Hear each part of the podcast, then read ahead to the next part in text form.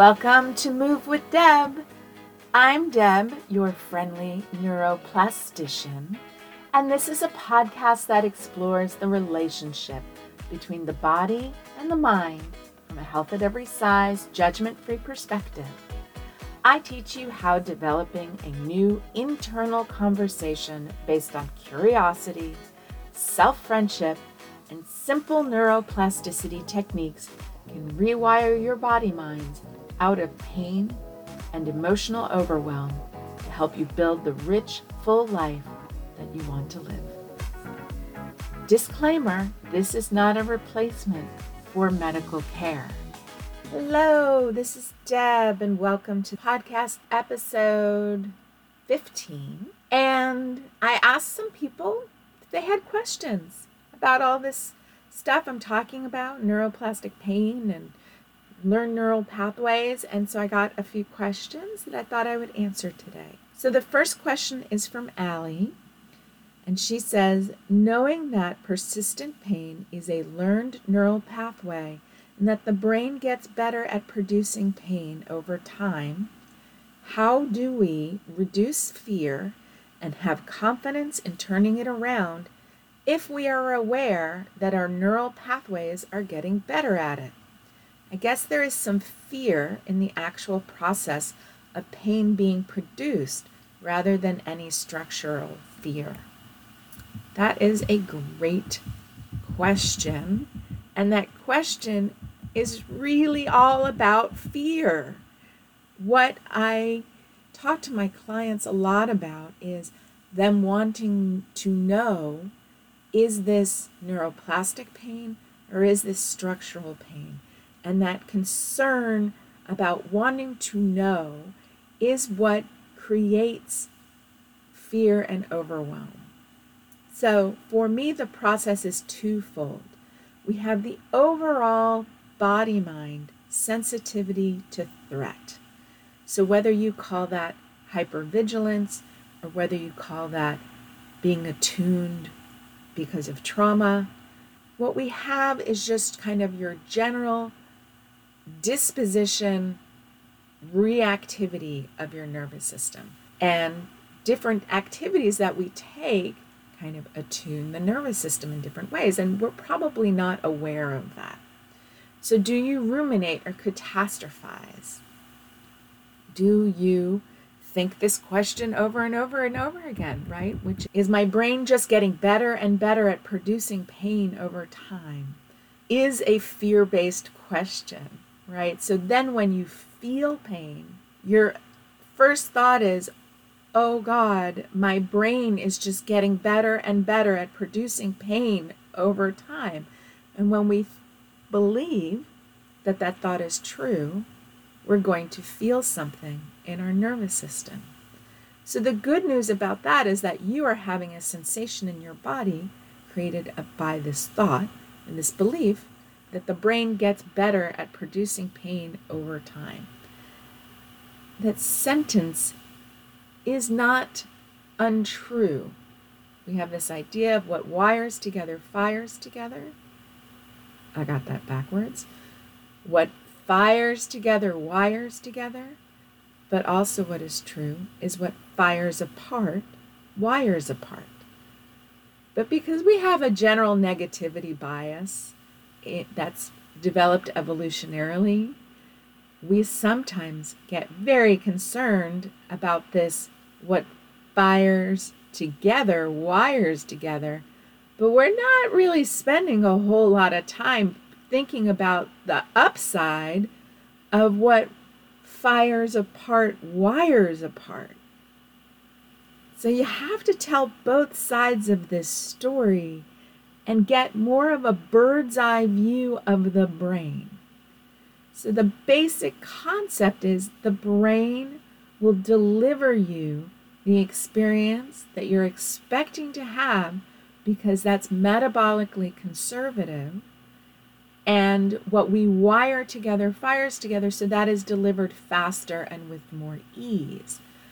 But you can wire it apart from you.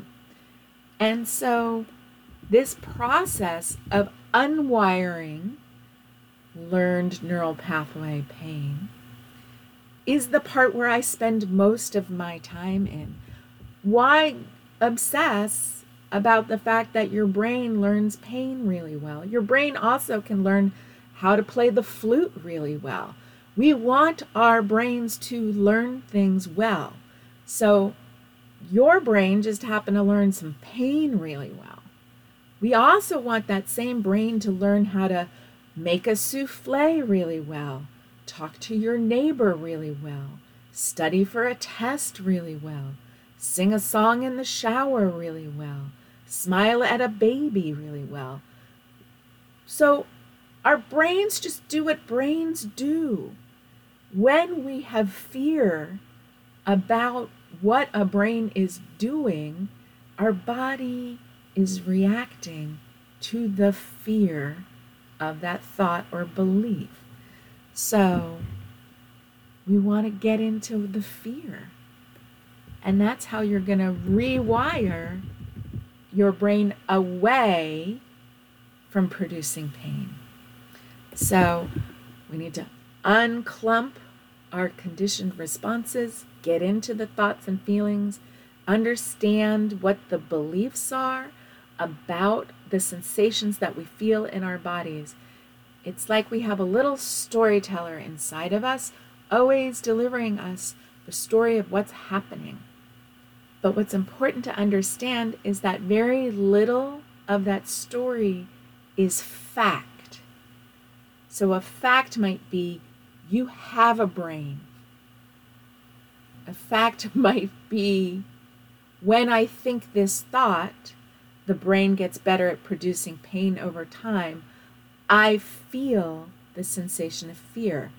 I feel a tightness in my chest. I feel tension in my shoulders. I feel a stabbing pain in my left eyeball. That is the circumstance.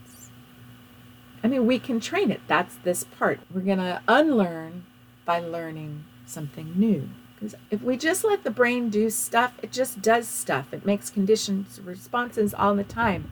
It doesn't just like hang out and wait for its orders. It's just surviving, right? The brain's job is to create and maintain allostasis, is to create and maintain the livingness of your being.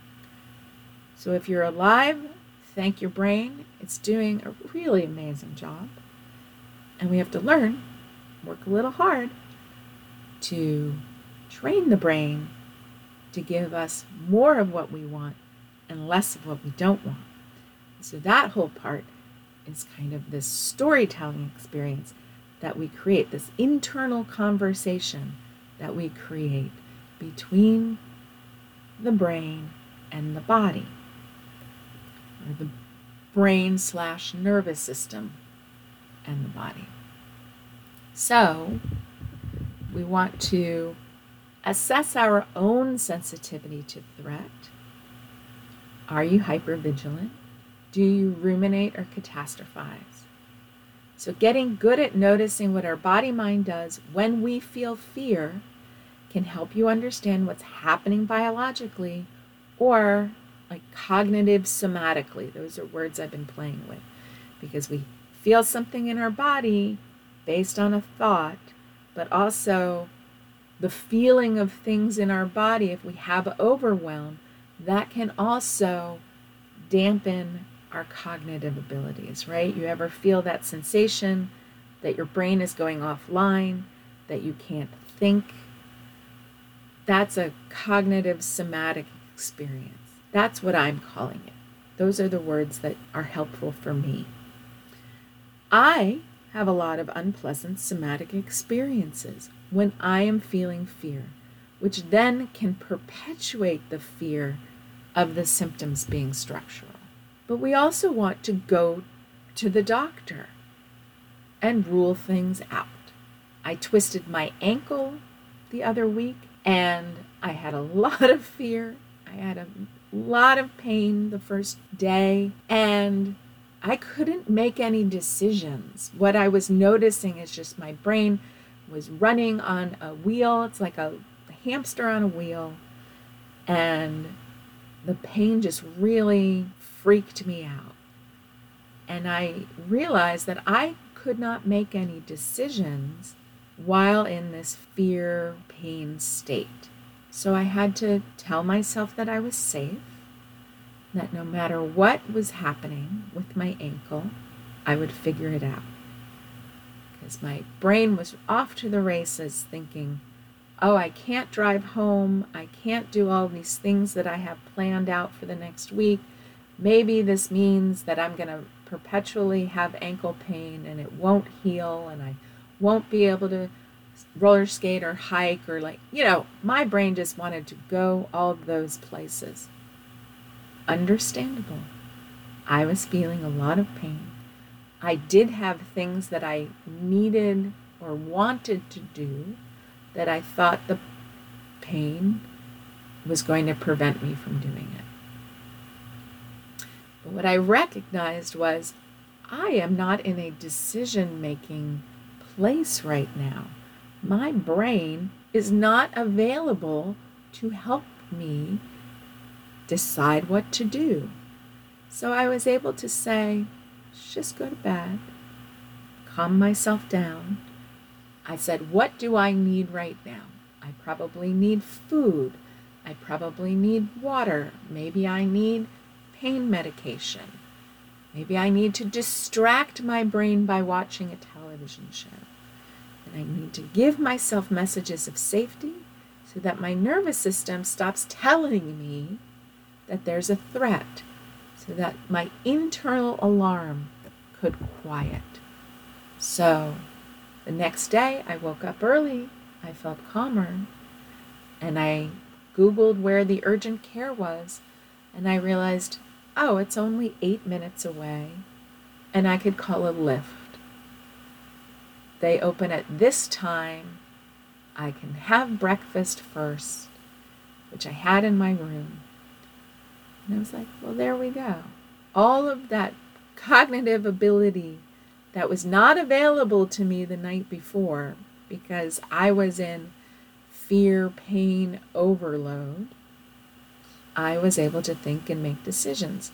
The pain level was still about the same. Put my foot on the floor and it hurt a lot.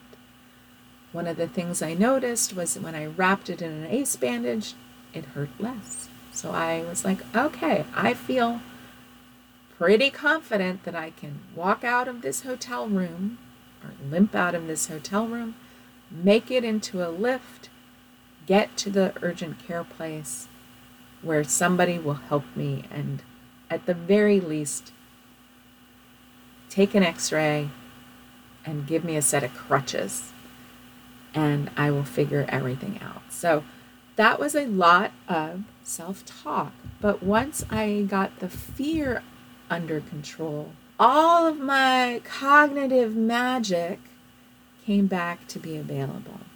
And I had to listen to the fear thoughts that I was having, but not believe them.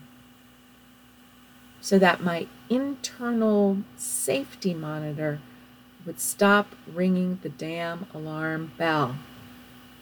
So acute or structural, all pain is created in the brain and it is felt in the body. The brain interprets the neutral nociceptive input. So it's neutral as in we don't know what the response will be until it is interpreted, right? Otherwise, it's just nociceptive input. So the difference between structural and acute is somewhat the story that we're telling and somewhat the story that our body is telling. And it is useful when you have a sprained ankle to feel pain because that signals the body to stop moving and to heal. So I knew that I sprained my ankle, and I was like, these stories make sense together.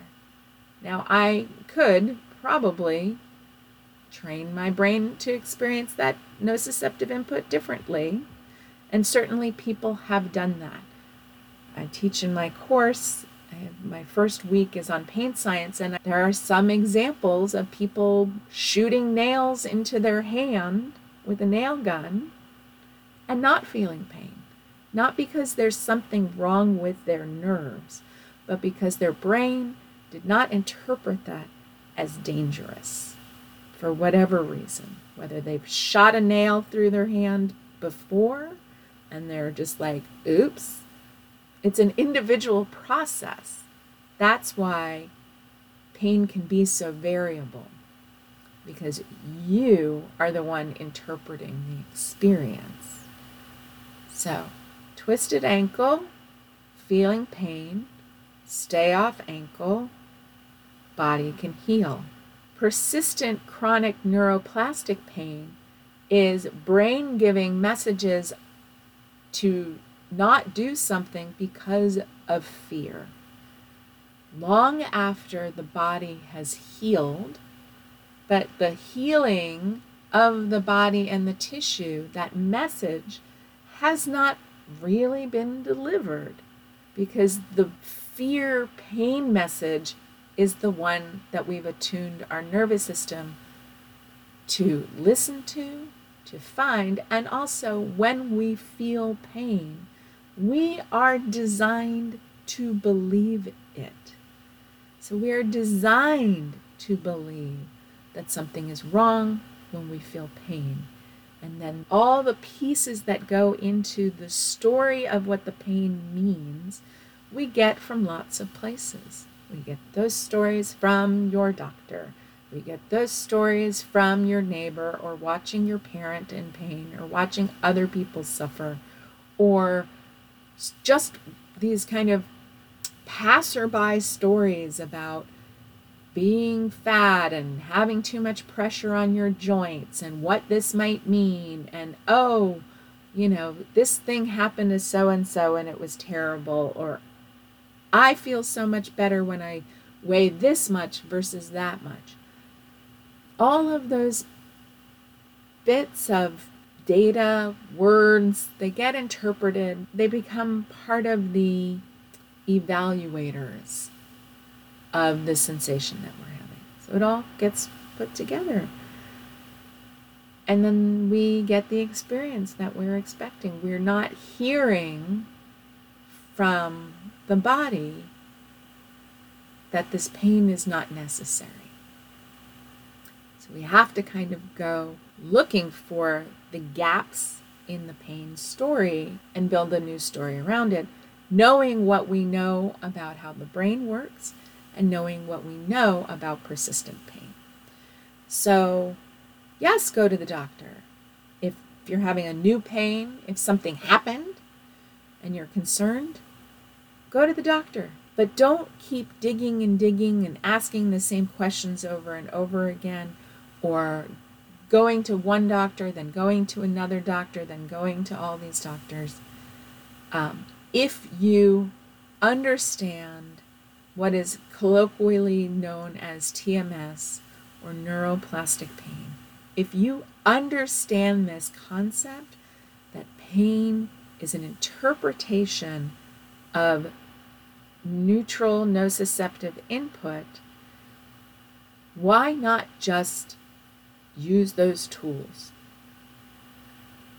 But we often have an emotional experience around getting a diagnosis. So these are all the things about awareness, about understanding what our thoughts and beliefs are. This is why that is very helpful. Because we want to understand what is the story that we are providing to our brain about the experience we are expecting to have. The brain really is like going to give you what you want. That's all its job is to do. So we need to train it and teach it to give us a different experience. But human brains love surety, and when we keep asking this question is it structural or is it not structural? Our relationship with wanting to know something or not knowing how to decide something can keep us in distress and be what keeps pressing the fear panic button over and over again. So, human brains love surety and learning to believe first that we are safe, even while having symptoms, is the main skill. So, going to the doctor to get a scan isn't going to be what keeps you safe. It's what you decide to do with that information. So, using our thinking brain helps to keep us in the reality of what we know as we do the work of rewiring our safety brain. And this can happen quickly, but it requires repetition. Rewiring is like all learning, it takes place when the system demands it. So, brain focus and attention is kind of the name of the game. Your brain is the follower of your attention and delivers you the experience you're looking for. The brain is a loyal dog that just so happens to be in charge of the full body simulation machine that you are. So it's not a really smart design, but it's what we've got. So, because the brain's interpretation of neutral nociception is interpreted by the safety system and delivered to you as a simulation of what you are expecting to experience, we need to offer the body mind evidence enough to create a prediction error. So it's finding holes in the matrix. And this doesn't have to be dramatic. When you do that activity and it doesn't hurt, what are all the things you're not noticing? That is the most rich data of your wellness right there. And then you want to practice, practice, practice. You want to practice noticing the holes in the matrix. We want to practice noticing when you don't feel pain. Practice noticing what happens in your body when you place your attention someplace else. And we want to practice with the kind of experience you want to be having in general. So, lighthearted, kind, caring, with self delight, spacious, silly, open hearted, willing to fail, knowing you're okay. And then we want to take breaks, let our body minds integrate that new information. And then we want to practice again. And we want to keep doing that, shifting focus and attention to neutral or pleasant sensations, finding the gaps in the pain experience and giving our bodies messages of safety. Maybe that sounds easy, maybe that doesn't sound easy, maybe it's like entirely confusing. That is okay. Part of my practice is to find the 70 billion ways of explaining this to you. So, hopefully, something I said in this Allie will help you understand it more. But I think the too long didn't listen version of it would be stop focusing so much on what fires together wires together and spend at least the equal amount of time with what fires apart wires apart. We want to spend more time building the neural pathways we want to be ex- having than thinking or worrying about the ones that we don't want to be having. Now it's time for a question from Esther. Esther says, I'm quite sure the reason for my back problems is the knowledge of not being slash feeling supported. Okay, knowing that, what can I do to not be pinned down by this anymore to move freely? I'm in stuck mode or stuck modus. I'm in stuck modus, and that causes a lot of stress as well. Thank you, Esther. That's a great question. So, this is a question about the focus of the mind body. And what I see in your question is you're creating a conditioned response between the sensations in your back and now a meaning that you're focusing on. But that meaning is not the entirety of your experience, it is just where you are placing your attention. Your brain follows your attention and believes you when you say you aren't feeling supported. But that can't possibly be the only truth. So, is there a way that you want to tell that story differently? You can think, How am I feeling supported? By calling a feeling a fact, you're making it impossible for your nervous system to shift. So, I'm not telling you to tell yourself that you aren't not feeling supported, right? I'm not saying to tell yourself that you aren't allowed to feel that way. But what are ways in which you do feel supported by yourself or others? How much time relative to the focus on the support you're not feeling do you give to where you are feeling supported? So I like to think of life as 50 50. Nothing can be all good, so you can't only live in all support. Um, so we can think about interdependence that lives all around us, and we can call that support. Knowing that there's roads, schools, people who grow and pick your food, the people who stock the shelves at the grocery store you shop in, other friends or teachers that you have now or have had in the past. You have mountains of support that you can feel bolstered by if you choose to tell your story that way. And you have your own support your curiosity and your self compassion, your desire to feel better and to get curious about how you do that. We have oxygen and gravity and sunshine and photosynthesis as support. So I could go on and on. And so this isn't me telling you that you're wrong to not feel support. I am suggesting that this story about the back pain and the meaning you're assigning to it itself, the story, is what keeps that neural feedback loop happening. So if you want to move freely, you bolster yourself with the belief that your back is fine and you move.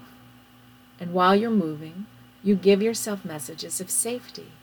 You care deeply for your own well being from a place of self friendship, and you shift your focus towards what you are desiring. What fires together wires together, and what fires apart wires apart again. That is the whole jam. Neuroplasticity is simple when we let it be. It is just a macro version of learning. It's just that when we're adults, we think we should know things. Then, when we are challenged, we often feel shame, and when we feel shame, our nervous system likes to take us on a ride. All emotions are fleeting, and feelings are our friends. Your feelings are for you, they are not for anyone else. Pain is a protection mechanism of the nervous system. It is often a call to action. Sometimes that action is to listen to the quiet voice inside of you that is asking to be heard. So, just like emotions are fleeting, so is physical pain.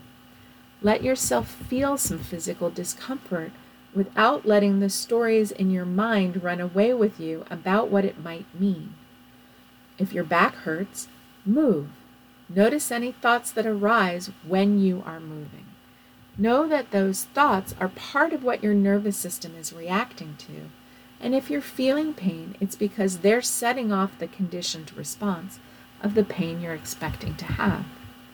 When you allow a sensation to be there and just place your attention on neutral or pleasant sensory experiences, you're rewiring the brain towards a feeling of safety towards this feeling of neutral or pleasant sensory experiences. So we want to send the brain where you want it to go while moving.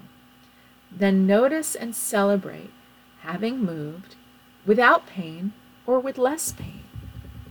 And you just keep doing it and noticing it and doing it and noticing, but not evaluating. We're not evaluating and scanning and assessing. We're just doing things and noticing, getting curious, giving messages of safety, creating a lot of allowance for the human experience when we don't tell ourselves on the inside that we need to be protected all the time, then our systems need to press that alarm button will be decreased. So, Esther, I hope that this answers your question. Neural rewiring is a thing that happens when we do it. You're not going to rewire your brain's messages around the movement without moving. It's going to be hard to do that. So, have to make it a little bit of a playground and do it when you have a sense of willingness, right? We don't ever want to force ourselves. This is not telling our brains they're a bad dog and like forcing ourselves to do things because force is not listening. But we want to listen to tend to, not listen to agree.